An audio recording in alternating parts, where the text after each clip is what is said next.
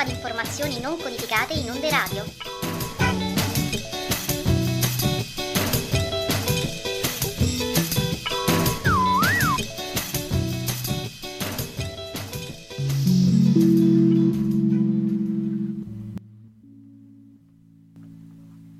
Amici, amiche, sconosciute, sconosciuti e futuri conosciuti, bentornati e ben ritrovati qui sulle frequenze web che ce le siamo inventate questa sera di Radio Regione Campania con Facsìmile, un programma di informazioni non codificate in onde radio. Ben ritrovati. Buonasera e buonasera da Antonio e buonasera da Micol. Diamo subito i nostri numeri: tre sette sei zero tre quattro otto sei uno otto e zero otto uno tre sette sei nove sette sei due. Come fossimo una parete di una toilette dell'autogrill. Che cosa facciamo questa sera, come tutti i mercoledì sera, cara Micol? Evitiamo gli autogrill, e ma poi? Soprattutto raccontiamo cosa raccontiamo. Ecco a voi gli argomenti del giorno. Rassegna stanca. Scie chimiche hanno stato loro. Presidenti e bui dei paesi tuoi, un mandriano al Quirinale. Psichedelici e autismo, pace, amore e ricerca. E le nostre rubriche immancabili, vai. Visioni fuori luogo, le, le belle lettere. lettere. La posta del Vore. Il Livore però è livorosa. La posta di Livorno.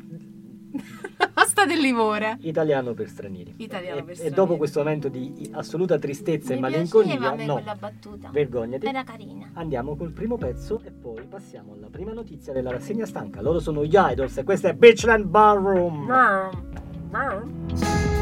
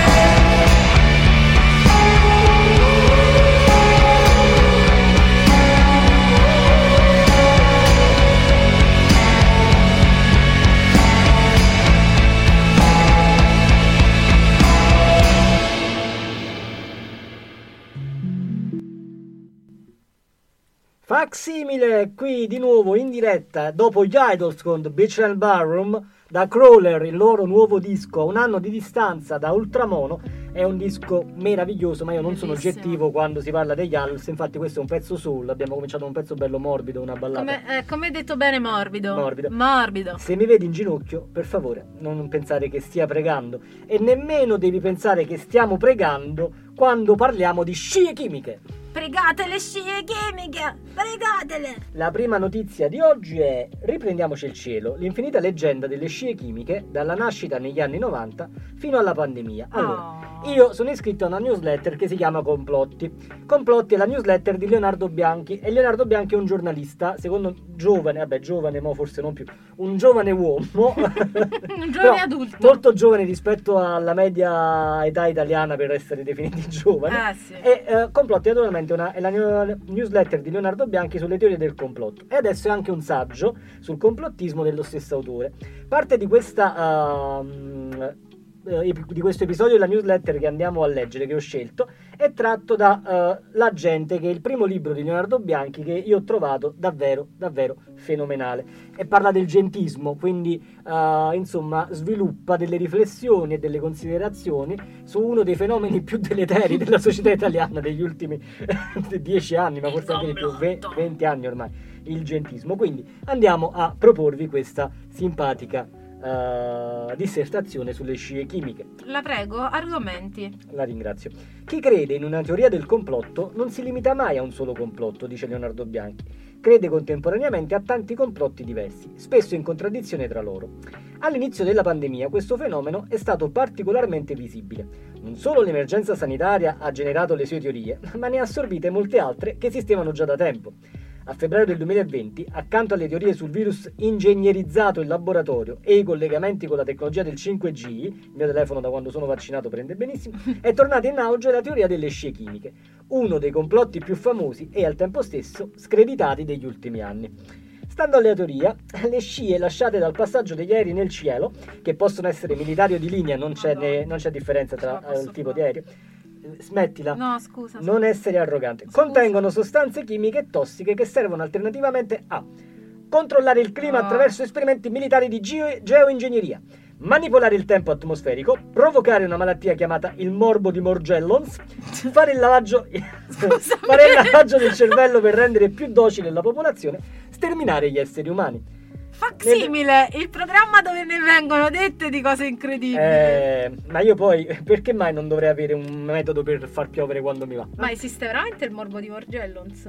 Non lo so, non okay, mi sono informato. Perfetto, eh, secondo me è un po' come il uh, menampo. Nel duemilasedici è stato pubblicato un articolo scientifico di Ken Caldeira e Stephen Davis, che sono due nomi palesemente finti, Fintissimo. sulla rivista Environmental Research Letters, in cui, dati alla mano, si sostiene che non esiste alcun programma segreto di irrorazione e che la comparsa delle scie sia dovuta a elementari processi fisici e chimici, ossia la condensazione del vapore acqueo intorno ai residui della combustione degli aerei, una cosa che io non sono un ricercatore ma avevo immaginato. Cioè, cioè poteva acc- abbastanza così, prevedibile. Uno lo intuisce. Okay, vabbè, però, a buon senso. L'idea di però la cosa, perché gli è venuto quest'idea di fare questo studio? L'idea è venuta al coautore Stephen Davis dopo una conversazione con il commesso di un negozio che gli aveva iniziato a parlare di scie chimiche. Oh, Davis ha riferito al New York Times, si è poi accorto che si è accorto che non esistevano studi specializzati, cioè sottoposti a peer review. Spiega cos'è la peer review. Su questa teoria del complotto, lascia perdere che perdiamo due ore di... Significa Dunque... che era eh, provato e corretto eh. da persone dello... che si intendono nello stesso sì, ambito. Sì, ma poi che hanno verificato, hanno verificato le fonti, hanno messo insieme tutta com- la bibliografia. Una commissione eh. di pari. Eh, okay. Esatto. Per colmare questo vuoto, agli esperti, cioè, quindi oltre al commesso del negozio c'erano il macellaio di uh, via certo. Dalmazia, uh, la, la maestra Carmela dei bambini della quinta C e uh, Enzo, eh, un ragazzo eh, Enzo che, si trova, che, che passava eh, lì. Certo. Allora, per colmare questo vuoto, agli esperti interpellati nello studio sono state quindi poste delle domande specifiche e sottoposte foto e analisi di laboratorio prese dai siti complottisti. E che cosa è venuto fuori, ad esempio? Ho preso l'esempio più banale, perché poi non è che riportiamo proprio tutto tutto, eh, ma buona parte. Ad esempio, il numero elevato delle scie, che secondo i complottisti sarebbe la prova regina dell'intensificazione del programma segreto, è spiegabile con una constatazione elementare. sono aumentati ieri, dice Caldeira. Ken. E le scie probabilmente sono più persistenti per effetto dei cambiamenti climatici. Ehi, ragazzo che stai ascoltando, ragazza che sei molto più attenta del ragazzo, sottolinea, effetto dei cambiamenti climatici. Nonostante lo studio e una quantità sterminata di articoli di debunking, cioè di gente che eh, sputana, si può dire sì, no, sì queste sì, teorie, sì. La teoria delle scie chimiche gode ancora di una certa popolarità. Ma come è nata e si è diffusa questa teoria? Si chiede Leonardo Bianchi. Il primo a parlare di scie chimiche è stato Bill Bromboff, cioè, un con... già il cognome, un conduttore radiofonico evangelista di Bozeman, ecco Montana, qua. Che nel millenovecentonovantacinque ipotizzava la presenza di sostanze tossiche nel carburante degli aerei. Quindi, come si vede, un ingegnere specializzato in chimica.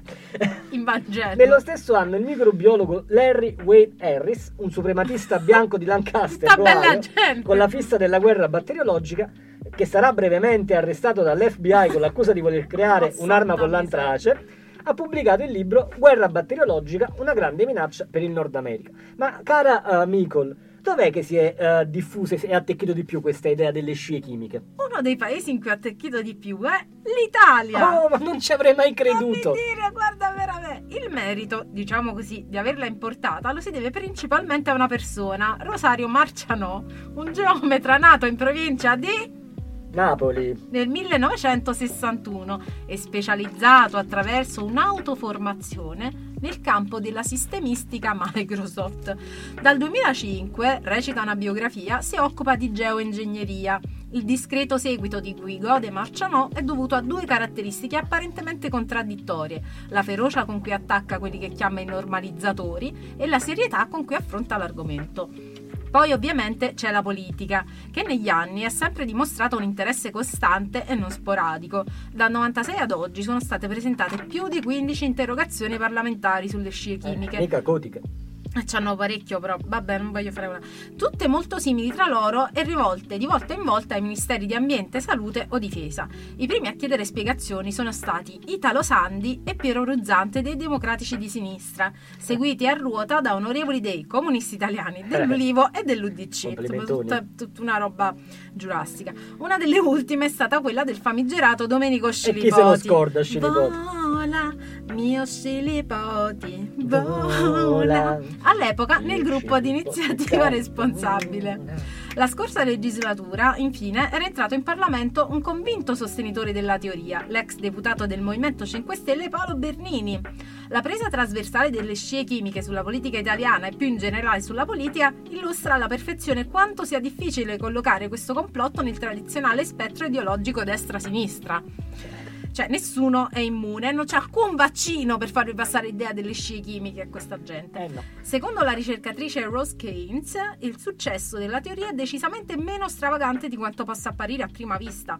Se inserito all'interno del dibattito sui cambiamenti climatici, sempre più contrassegnato da termini quali catastrofe, estinzione, il complotto in esame è l'estrema manifestazione di un più ampio clima culturale di paura. Paura, eh?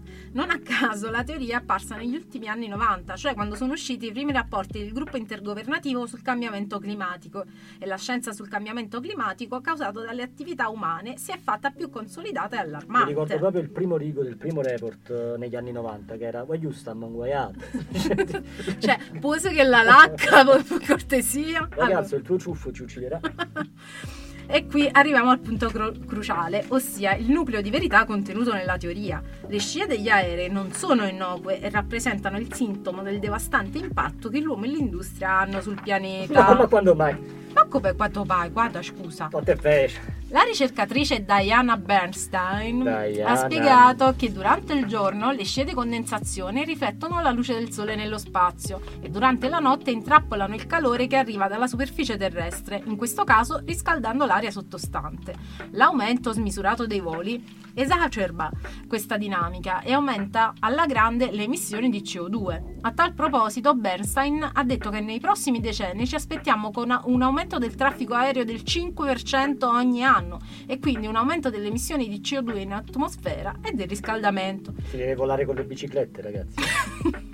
In definitiva, le scie sono dannose, ma non per i motivi indicati dai complottisti e come scrive Vuminguno in La Q di Complotto, Ogni minuto dedicato alle scie chimiche è un minuto sottratto a vere battaglie ambientali.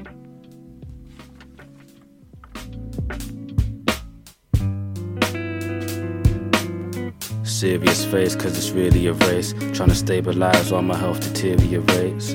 My fever leaves me in delirious state. Now I'm grinding weary of fakes. Here to replace, they cheer me awake. Until they hear mistake, I don't wanna lose my drive, so I'm steering away. Plus I got a call saying that a period's late, so I'm opening my calendar and clearing the dates. It's fate, I'm just a battler, too black to be tattered up. A hunter and gatherer, lunge if you're bad enough. Been thrown downstairs, I clung to the banister. I used to have it rough, saw my plan erupt. Now I'm on the set, playing three months of Soul Calibur. I miss brekkie, need lunch for the stamina. Young and dumb, like a man in love. Meant to vote, do the ballot, but I'd rather see the planet crushed. Organic rust.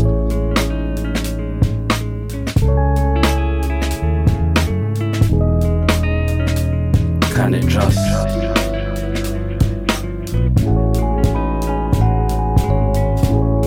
All turn to organic rust.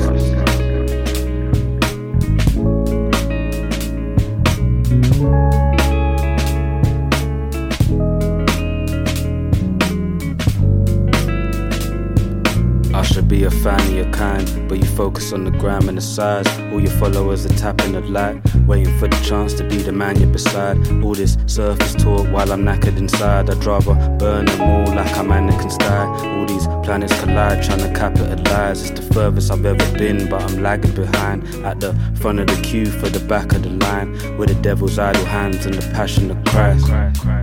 Trying to plot a map in my mind, while you push the panic button, I'm pushing twenty-nine. Some people are pushing daisies, I could die anytime. Behind enemy lines, I buy friendly fire. Why does everything we hold close damage us? I'm trusting, young and dumb, like I had a buzz. When it all gives way and I've had enough, I got a few words for the man above. When I'm organic rust, trust. Can it trust?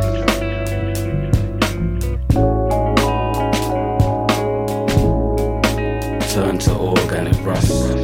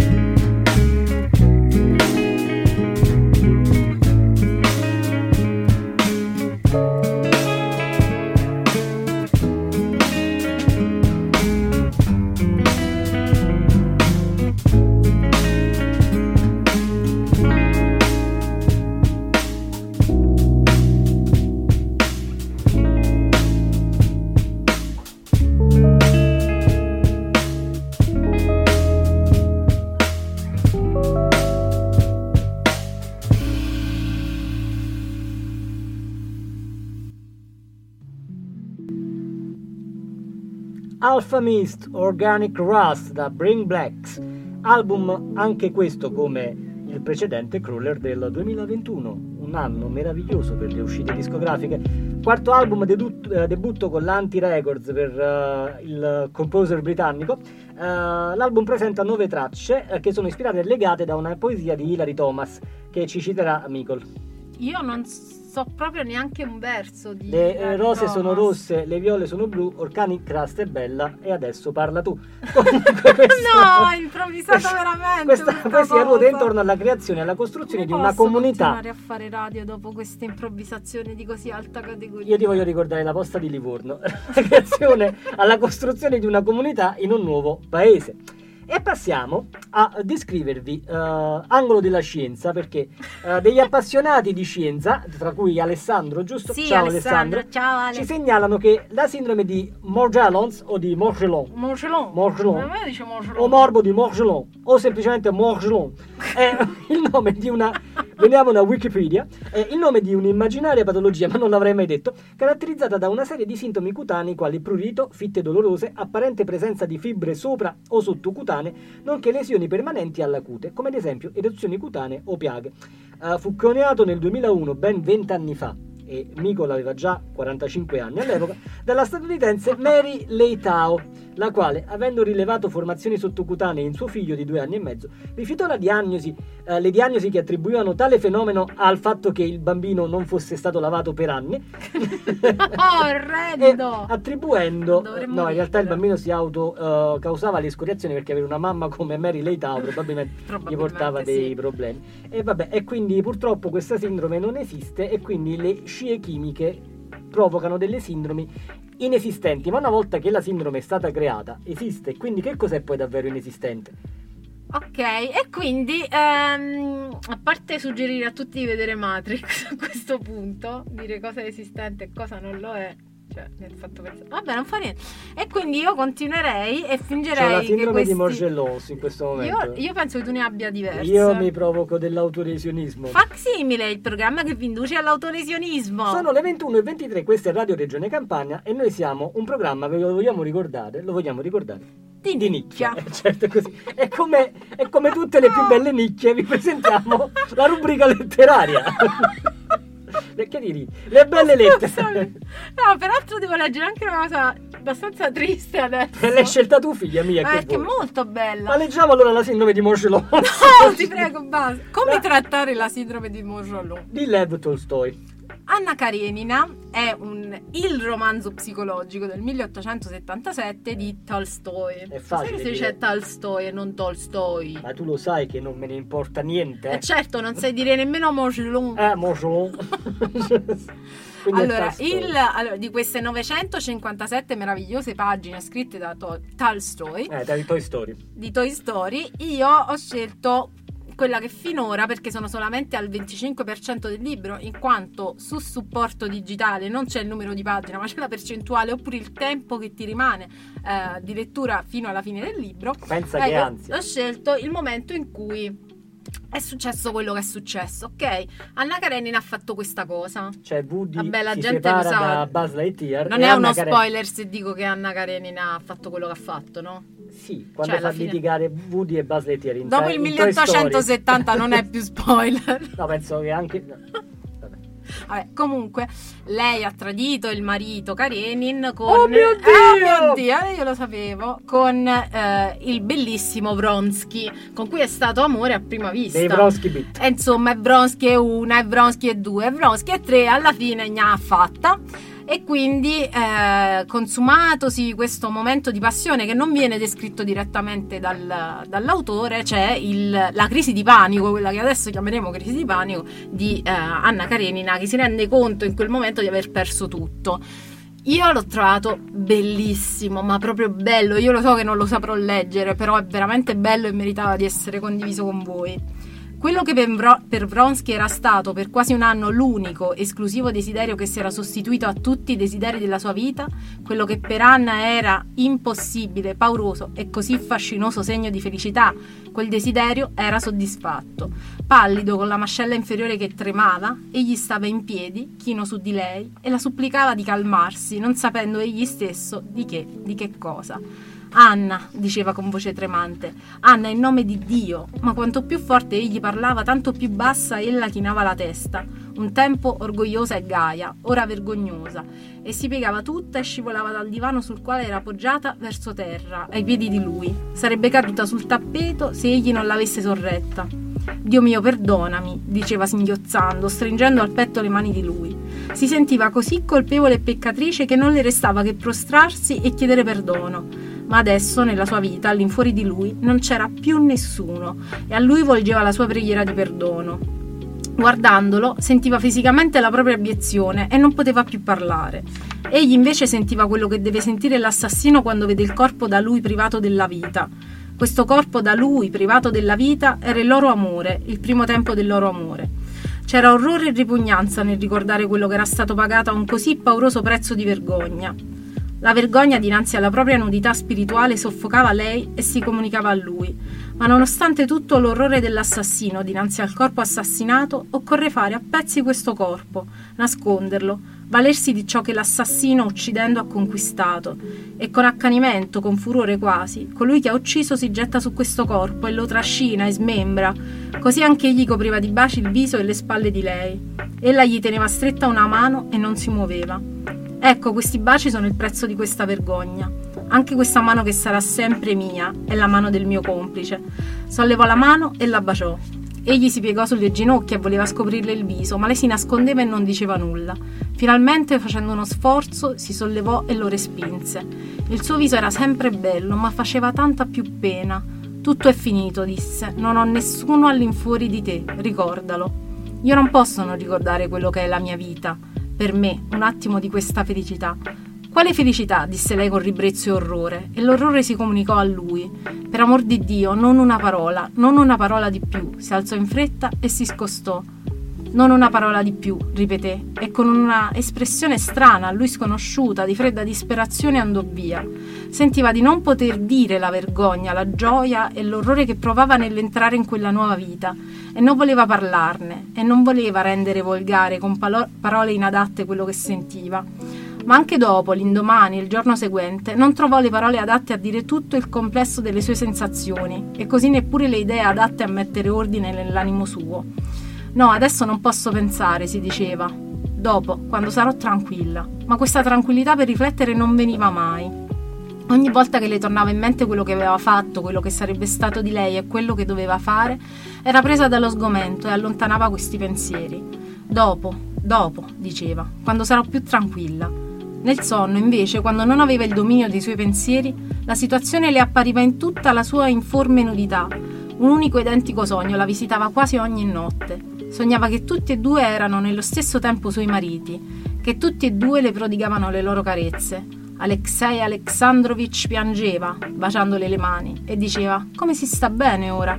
E Alexei Vronsky era là, e anche lui era suo marito, ed ella stupiva come questo le fosse apparso prima impossibile, e spiegava loro, ridendo, che era molto più semplice, e che ora entrambi erano felici e contenti, ma questo sogno la soffocava come in un incubo.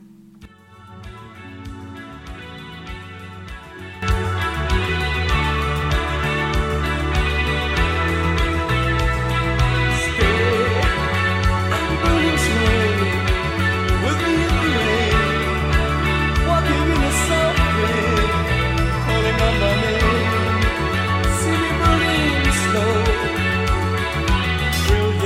things, wake up on brilliant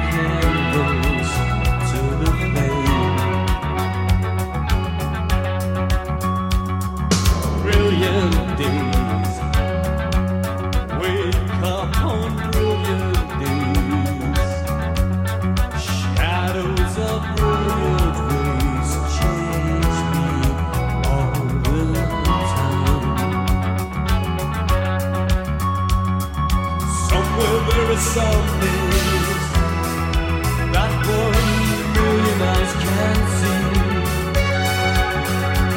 and somewhere there's someone who can see what I can't see.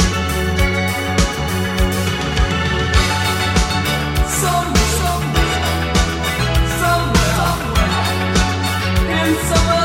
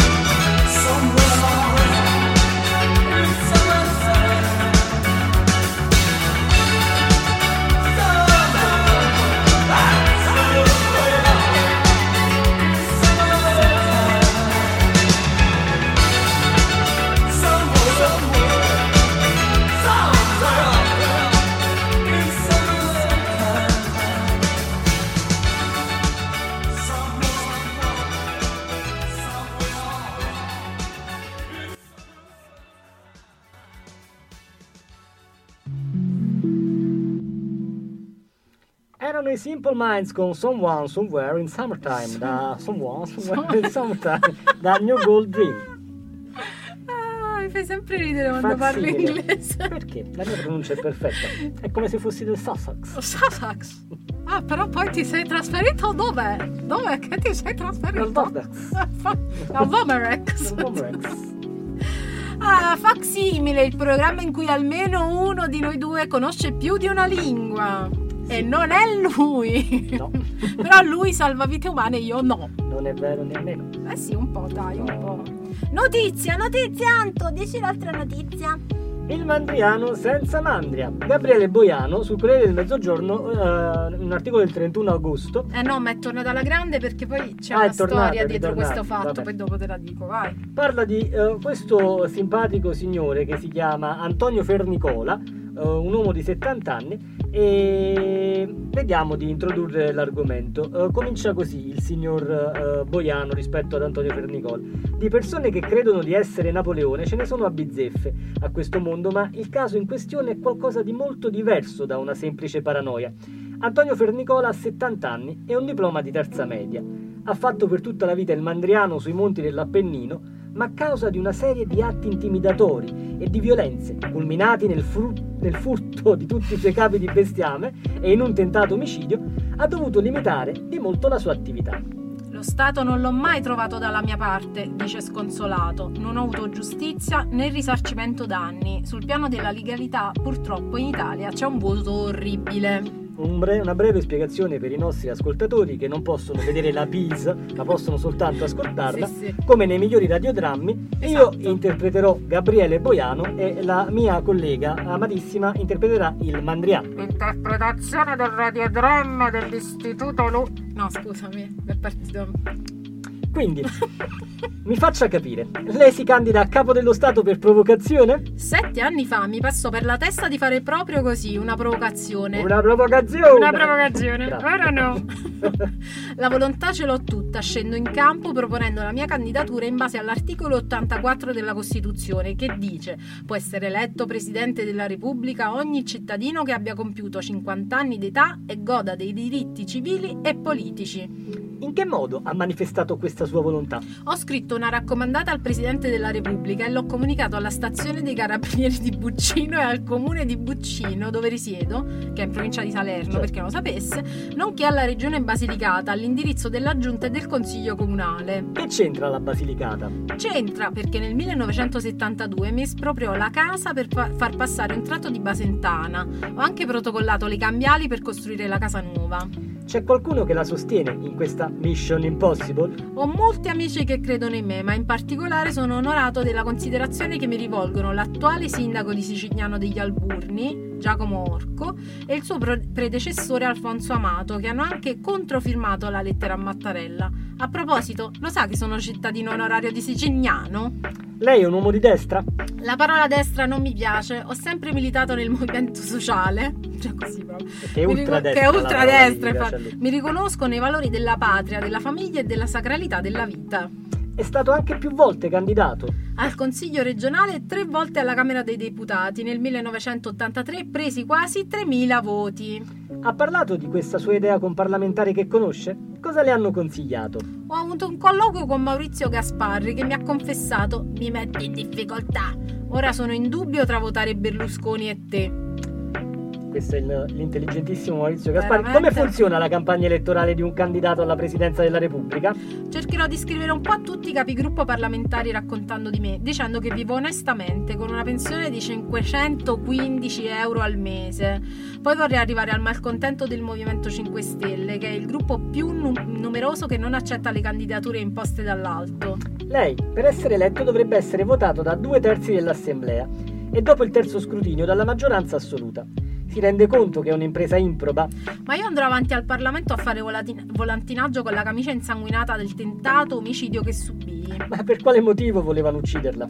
Qualcuno aveva deciso che dovevo essere cacciato dai monti dell'Appennino dove facevo la transumanza perché dava fastidio.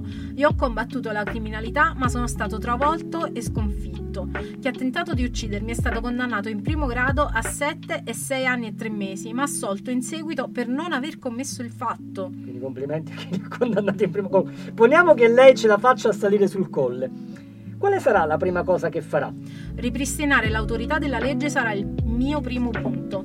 Penso ad un decreto per abolire leggi, cavilli e procedure che si contrappongono al codice Rocco. La criminalità si sconfigge con le maniere energiche. E la seconda? Un decreto per riconoscere la religione cattolica come religione di Stato. E in conclusione, qual è il suo slogan per convincere anche i parlamentari più riottosi a votarla? Chiedo un voto libero! È come se andassi a Giovanni Falcone e Paolo Borsellino. Giovanni Falcone, Paolo Borsellino, per Nicola su via, non le sembra di esagerare? Dice che è eccessivo? Però anche io nella mia vita ho avuto una serie di passaggi forti e sono stato messo al tappeto dai poteri criminali. Se ci pensate bene, un poco poco ci sto vicino a Giovanni Falcone e Paolo Borsellino. Ma certo. No, allora io adesso devo fare devo fare un po' di, di chiarezza, nel senso che ho conosciuto questa storia tramite un, un mio carissimo amico, un abitante di Buccino che eh, vive peraltro abbastanza vicino a Fernicola, e quello che ha raccontato sul furto della mandria e sul fatto che ehm, egli sia finito veramente in, in fin di vita è, è tutto vero, nel senso che eh, a quanto pare ehm, hanno cercato di espropriare no, espropriare no perché lo esproprio dello Stato, però di sottrargli i suoi terreni perché qualcuno non aveva piacere che lui li utilizzasse, che fossero i suoi, e lo hanno malmenato privandolo poi della mandria. E, eh, ci sono state delle raccolte fondi e delle donazioni nei suoi confronti, però ovviamente da un'intera mandria a pochi capi di bestiame il danno è enorme. Per quelle che sono le sue idee, comunque lui è stato vittima di un atto camorristico, quindi non possiamo entrare nel merito di quello che riguarda le sue, eh, le sue idee politiche, perché siamo non di ce nicchia. Ne importa niente, a parte che siamo, parte di, che nicchia, siamo di nicchia, ma, ma a noi non interessa questo, ci interessa più che altro pensare che ci sono posti dove lo Stato non arriva. Ma le mandrie sì. Le mandrie sì, ed è e per, per questo fortuna che noi dobbiamo votare mandria alle prossime elezioni presidenziali. Vota mandria, vota mandria, vota mandria. Sta arrivando, sta arrivando, sta arrivando Mandriot. E questa è una pubblicità che non ci verrà pagata. Tra l'altro vorremmo fare, uh, vorremmo salutare il nostro sponsor, che è uh... Pennello Cigna. No, quale no. Pennello Cigna? Che è la giovane imprendi... imprenditrice del nostro cuore, che è Erminia Maiorino. Ciao Erminia Maiorino, grazie sempre per, per salutare. Per lo sponsor del... lo sponsor. Per lo sponsor gratuito. Lo sponsor del nostro cuore e per la dieta vegana che nessuno sa quanto è buona, però è vero, e quanto sì, si mangia. Perfetto. Nessuno sa quanto è buona perché nessuno la fa, tra me e questa signora. Io quando sto con Erminia la faccio sempre. Sì, certo, perché lei non mangia niente.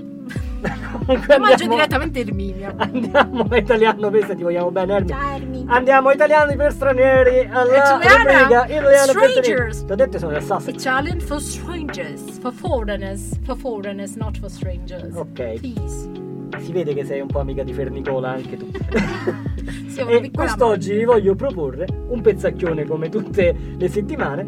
Lo andiamo prima ad ascoltare e poi ne parliamo, perché oggi ci piace il jazz.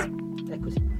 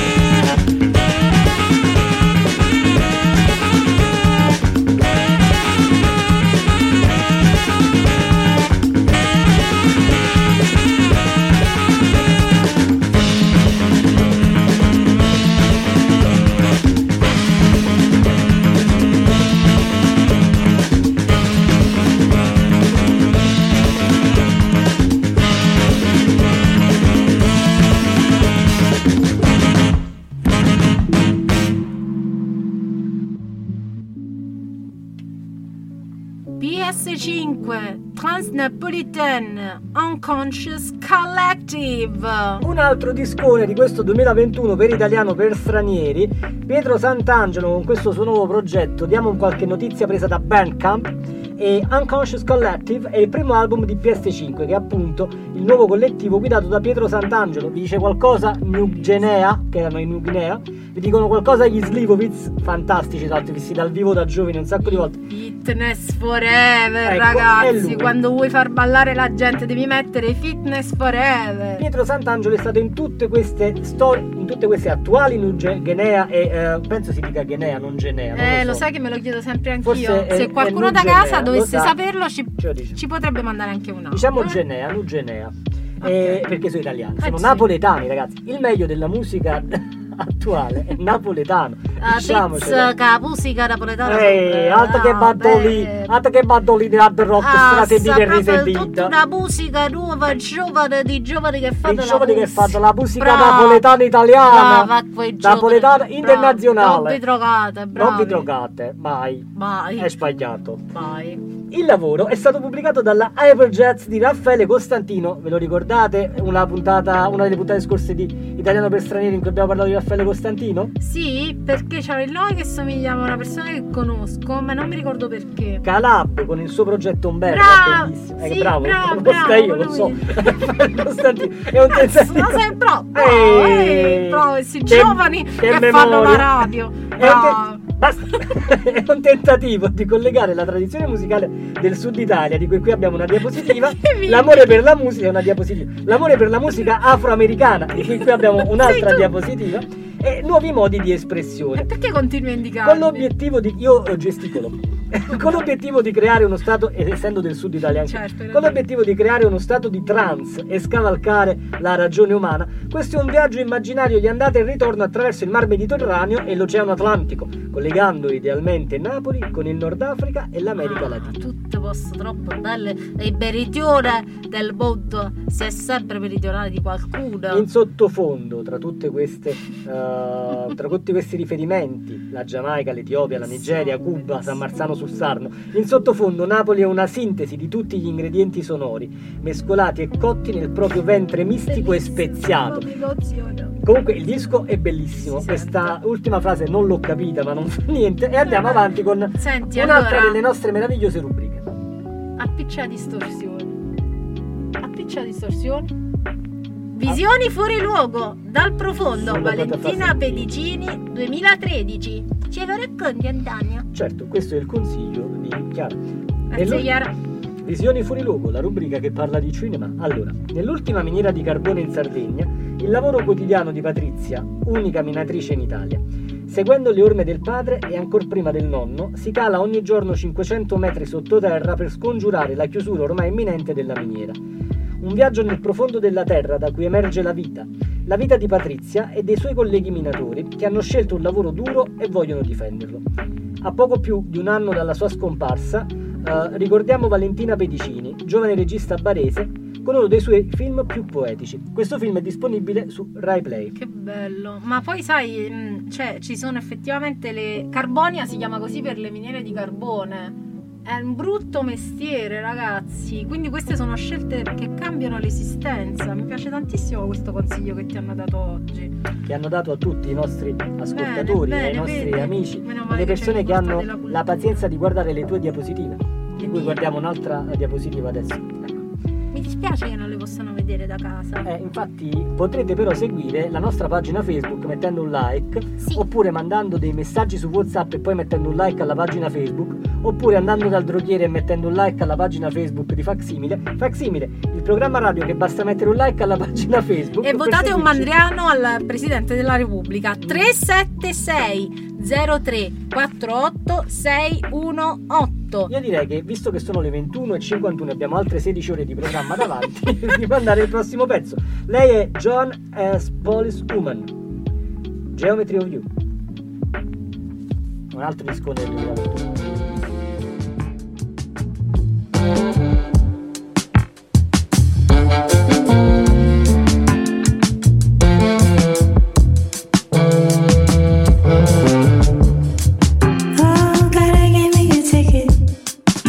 She got me.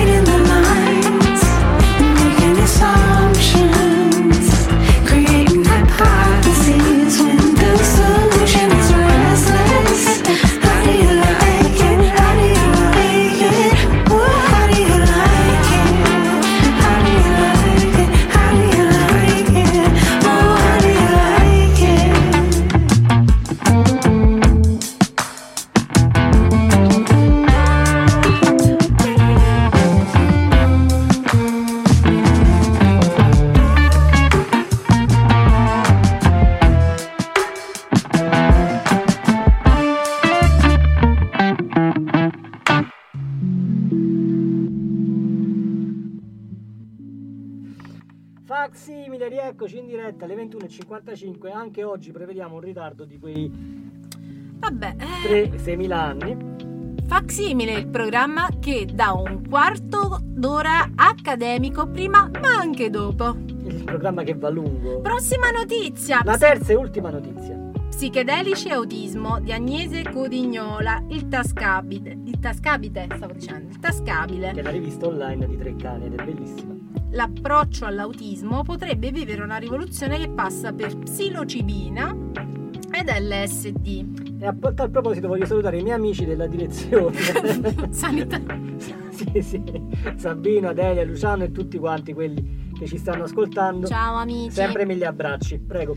Aaron Paul Orsini ha raccontato in un libro, Autism on Acid, uscito nel duemiladiciannove, il suo percorso di persona con un disturbo dello spettro autistico, nella vita della quale c'è stata una svolta, segnata dall'assunzione casuale e disperata di L S D. Ciao, mi chiamo Aaron. Quando avevo ventitré anni mi è stato diagnosticato un disturbo dello spettro autistico, A S D. Quando avevo ventisette anni ho assunto L S D. Quando l'L S D ha incontrato l'A S D, ho provato un sollievo incommensurabile e in un certo senso ho trovato la cura definitiva della mia battaglia contro l'A S D. Voglio chiarire, l'L S D non ha curato la mia condizione come un antibiotico cura un'infezione, ma l'L S D mi ha permesso di renderla gestibile. Aaron ripercorre che cosa ha significato per lui vivere fino a ventisette anni con un tipo di pensiero che si potrebbe definire binario, dove ogni ragionamento procede per tappe successive, deduttive e dove nessuna tappa, o quasi, interseca le precedenti o quelle laterali, come invece accade a chi, non autistico, vive attorno a lui. Aaron ha bisogno di tempo per elaborare ogni informazione e solo a processo avvenuto può passare alla seguente. Aaron scrive che la sua situazione familiare era ottima, ma che nonostante ciò e nonostante anni passati sotto la guida di quasi ogni possibile forma di terapia farmacologica e psichiatrica psicologica, non percepiva alcun miglioramento, alcun, alcun passo in avanti. Da qui la depressione, con tutti i sintomi della forma grave, con ruminazione dei pensieri e perdita totale di speranza, di prospettiva, di volontà. La sua vita era diventata un inferno e non era il caso di prolungarla. Meglio suicidarsi dopo essere andato via di casa. Aaron aveva comprato un biglietto del treno per realizzare il suo progetto suicidario, ma durante il viaggio gli era stata casualmente offerta la possibilità di provare l'L S D. Ma io ti vuoi sballare? Ma che, che stiamo andando a circumvescuviare, Aaron? E vabbè... Uh, E lui ha accettato. Mi sono seduto in un bosco in attesa dell'ennesimo fallimento del tentativo di sfuggire all'inferno, scrive. E invece, sin dalla prima assunzione, Aaron inizia a provare sensazioni e pensieri fino a quel momento sconosciuti e che si potrebbero riassumere in una parola: empatia. Gli accade, spiega, qualcosa di simile a ciò che succede quando un sordo dalla nascita per la prima volta, grazie a un impianto cocleare, decodifica quei vaghi e confusi suoni che ha sempre percepito e considerato solo una cacofonia prima di priva di senso e inizia a sentire suoni compiuti. Nei mesi e anni successivi Aaron prova ogni possibile dosaggio e protocollo, dal microdosing a dosaggi di mantenimento, da assumere un paio di volte alla settimana per evitare che si instauri una dipendenza o una tolleranza, con l'aiuto di terapisti e medici. Alla fine però decide di smettere perché sente di aver acquisito ciò che gli psichedelici potevano dargli e perché ha imparato a coltivare l'empatia anche in altri modi. Per tutto il libro, Aaron ripete che non consiglia a nessuno di esplorare questa via senza un più che solido supporto medico, perché essendo vietata i rischi sono enormi. Il punto è che si tratta di sostanze illegali, su questo insiste Aaron, citando i pochissimi studi esistenti e supplicando i governi affinché cambino atteggiamento e permettano la conduzione di sperimentazioni che confermino o meno le potenzialità dell'L S D e di altri psichedelici nell'autismo. I presupposti teorici ci sono, concorda Tommaso Barba, ricercatore del team Robin Carrot Harris dell'Imperial College di Londra, dal quale sono arrivate alcune delle scoperte più importanti degli ultimi anni. Nell'autismo, infatti, ci sono delle carenze e delle irregolarità nelle connessioni tra le diverse aree cerebrali, in alcuni casi le stesse dove l'L S D aumenta in misura significativa la plastica neuronale, cioè la capacità di formare nuove connessioni. Barba inoltre afferma che la sinergia tra potenziamento della plasticità neuronale ed effetto antidepressivo potrebbe essere di grande aiuto agli autistici. La storia degli studi sulle possibili azioni terapeutiche nell'autismo in realtà è quanto mai scarna.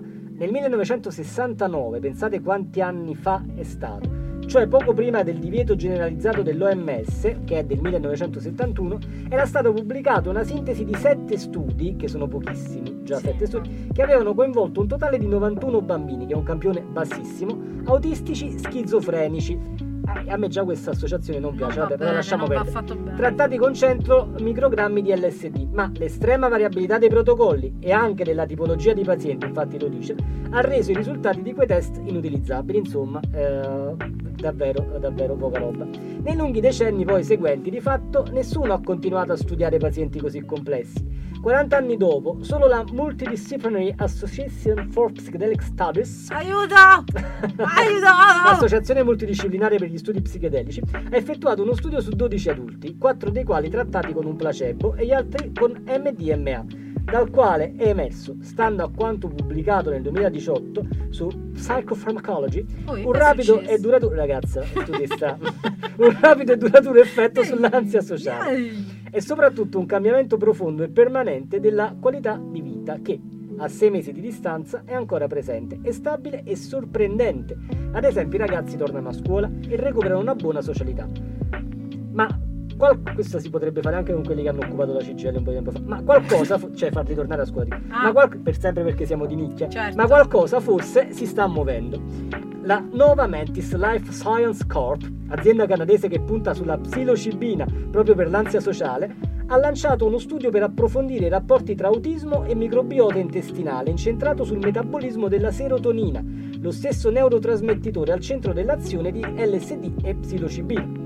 Inoltre, ha già avviato una collaborazione con Viviana Trezza dell'Università di Roma tre per verificare le ipotesi sui modelli animali di autismo. I primi lotti di psilocibina pura sono arrivati in Italia in febbraio, assieme al Covid. Coincidenze? Non credo. Non credo. Intanto anche l'Università oh, di Chicago è partita con no però di quest'anno. Certo. È partita con il reclutamento. No, lo dico per chi crede alle scie chimiche, poi magari vabbè, però so eh. anche che le persone ci ascoltano non credono alle scie chimiche, altrimenti ragazzi cambiate stazione radio. Ecco. Perché, cioè, voglio siamo, beh, perché tante pro... cose riesco a fare, Fac... ma non essere tollerante. Facsìmile è un programma di condivisione, amore e soprattutto intolleranza. Intanto anche l'Università di Chicago è partita con il reclutamento per uno studio, al momento l'unico, che valuterà gli psichedelici negli autistici. Se gli esiti di questi studi fossero positivi, e se ve ne fossero molti altri, l'approccio stesso all'autismo potrebbe vivere un'autentica rivoluzione necessaria dopo uno stallo di cui non si capisce come usci- non si cap- sì, da cui non si capisce come uscire, e che è emblematico di molte altre situazioni nelle quali, negli ultimi anni, pur avendo ottenuto grandi risultati dal punto di vista genetico, molecolare e in generale biologico, non ci sono stati passi in avanti da quello clinico, cioè benefici reali per i pazienti, che è la cosa a cui poi bisogna puntare sul serio. Gli psichedelici hanno accompagnato Aaron in un percorso che ha avuto una profonda influenza sulla sua vita fino a trasformarla. Oggi, mi spiega, dice l'autrice, non ne fa più uso, se non sporadicamente, preferendo dedicarsi alla meditazione, alla respirazione, agli affetti familiari e alle relazioni sociali. Aaron è andato comunque molto oltre al superamento della sua infelicità. Oggi è consapevole e orgoglioso della sua diversità ed è diventato un riferimento per una comunità che oggi si ritrova in un sito, cioè autistic psychedelic punto com. Che bellissimo, sarebbe anche un bellissimo nome per un gruppo comunque, Autistic Psychedelic. Cari Autistic Psychedelic, se eh, siete nati in questo momento ascoltando noi, vi facciamo suonare qua dal vivo. E adesso mandiamo il pezzone dei Superchunk e poi torniamo per i saluti e per la posta del livore. Throwing Things, Superchunk, Throwing Things. Viva gli anni novanta, viva. Viva.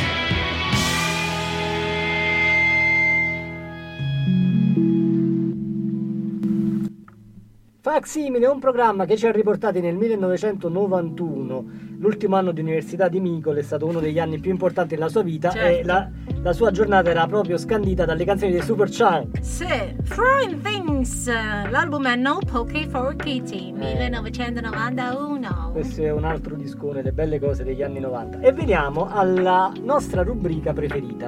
La posta e del quando, rigore. E quando dico nostra, dico nostra della comunità montana di uh, Siciliano degli Albuni, di Aleppo.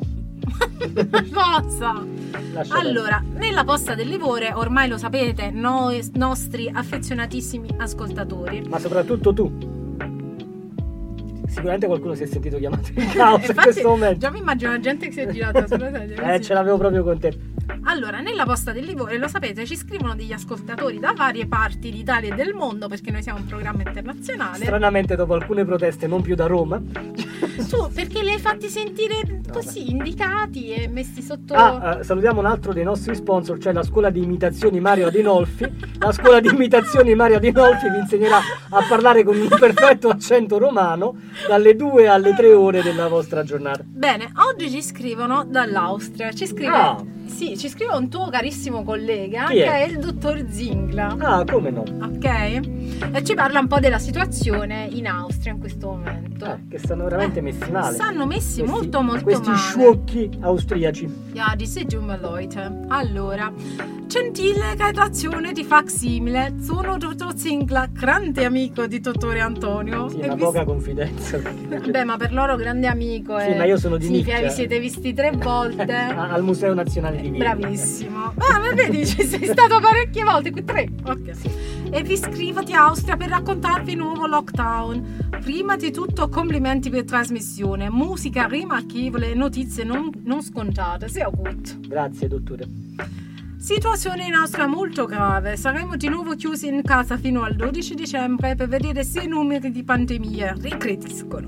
Possiamo dire addio a settimana bianca a Innsbruck, ma anche in Sud Tirol, dove i numeri sono perfino peggiori perché gente a testa di legno di albero di mele non si vaccina. È come darti totto, caro collega. Totto? Ti ha detto totto? Nessuno strudel magico può guarire Covid. Mi meraviglia questa mancanza di senso di responsabilità. La gente beve Glühwein, mangia schnitzel e si accontenta di piccolo orticello, mentre fuori il mondo è grande e ancora in piena emergenza. In Italia spesso ho sentito dire che in Germania e Austria le cose funzionano bene e magari in Italia fosse così. Mi permetto di dissentire. Permettiti pure. Non esistono paesi perfetti e non esistono paesi fotocopia, e questa situazione lo dimostra. Per favore vaccinatevi voi persone con testa di legno di albero di mele. Mit freundlichen Grüßen, dottor Zingla, grande amico di dottore Antonio. E caro Zingla, caro Fausto Zingla, io non posso che essere d'accordo con te e, di, e non posso che raccogliere il tuo invito alle teste di legno, ma anche alle teste di chioppo, ma anche alle teste di marmo, a queste cape di chiuovo, come si suol dire da noi nell'ambito scientifico, invitandoli a fare il vaccino, a, fare, a completare il ciclo vaccinale, a convincersi. E soprattutto voi amici austriaci state attenti, perché Adolf Hitler è vivo ed è lui che ha diffuso la pandemia di Covid attraverso le scie chimiche per riconquistare l'Austria. Io non ve lo volevo dire, ma ve l'ho detto. Adesso i servizi segreti bulgari cancelleranno questa trasmissione, che è incredibilmente finita alle ventidue e undici. Oh, ci abbiamo anche tre, tre minuti per l'ultima canzone. Sì, che meraviglia. No, io poi vorrei dire che l'ultima canzone naturalmente è un mio voler salutare una serie che ho trovato bellissima, che è quella di Zero Calcare, eh, strappare lungo i bordi, e, e questa canzone che io non conoscevo, eh, sono, non so se è un cantautore oppure un gruppo, i Fauve, eh, O Le Coeur. In alto i cuori, Antonio. Eh, sul morale. Eh, certo, sul quella morale. È in alto i cuori. L'E P è Blizzard ed è una canzone bellissima, e quindi io ringrazio Zero Calcare e per la serie animata che ho trovato stupenda e per avermi fatto scoprire questa canzone, perché poi fondamentalmente io ho soltanto questo come scopo di vita: scoprire canzoni che mi piacciono e farvele sentire, perché sentire. Diciamoci la verità, noi questa, staz- questa stazione radio questa, questa stazione, questa, questa di, servizio, stazione di servizio questa benzina ve la teniamo, teniamo cara cara, perché chi è che ci darebbe altrimenti uno spazio per nessuno. Condividere le cose che ci piacciono? Nessuno. Infatti, solo Edoardo Canoni, esatto, di buon cuore, che è una bravissima persona che grazie, ci permette grazie di essere, Presidente, di essere liberi. e di partecipare per l'appunto. Che dici, lo mandi sto pezzo, li lo salutiamo gli amici. Allora, questo è Facsìmile, Facsìmile è finire il vostro programma di informazioni non codificate in onde radio. Eh, noi siamo sempre molto felici quando ci ascoltate, ma siamo anche felici quando parliamo da soli e non ci ascoltiamo a vicenda, no, soprattutto fa, per l'amor del cielo, perché in realtà la, noi siamo felici così, a prescindere, perché come dice il dottor Zingla noi non siamo teste di albero di mela, non siamo teste di ape o di mela, no, quindi quindi uh... noi ci piace condividere cose e riascoltarci e riascoltarvi e risentirci e risentirvi, ma soprattutto riproporvi le nostre uh, facezie e sperate che uh, ci facciate compagnia la settimana prossima di mercoledì a partire dalle ventuno per un tempo indefinito. Facsìmile, questi sono la maratona dei la maratona delle cose veramente veramente buona veramente, settimana veramente, a tutti veramente, veramente, veramente. Loro sono i Faux au le Cas.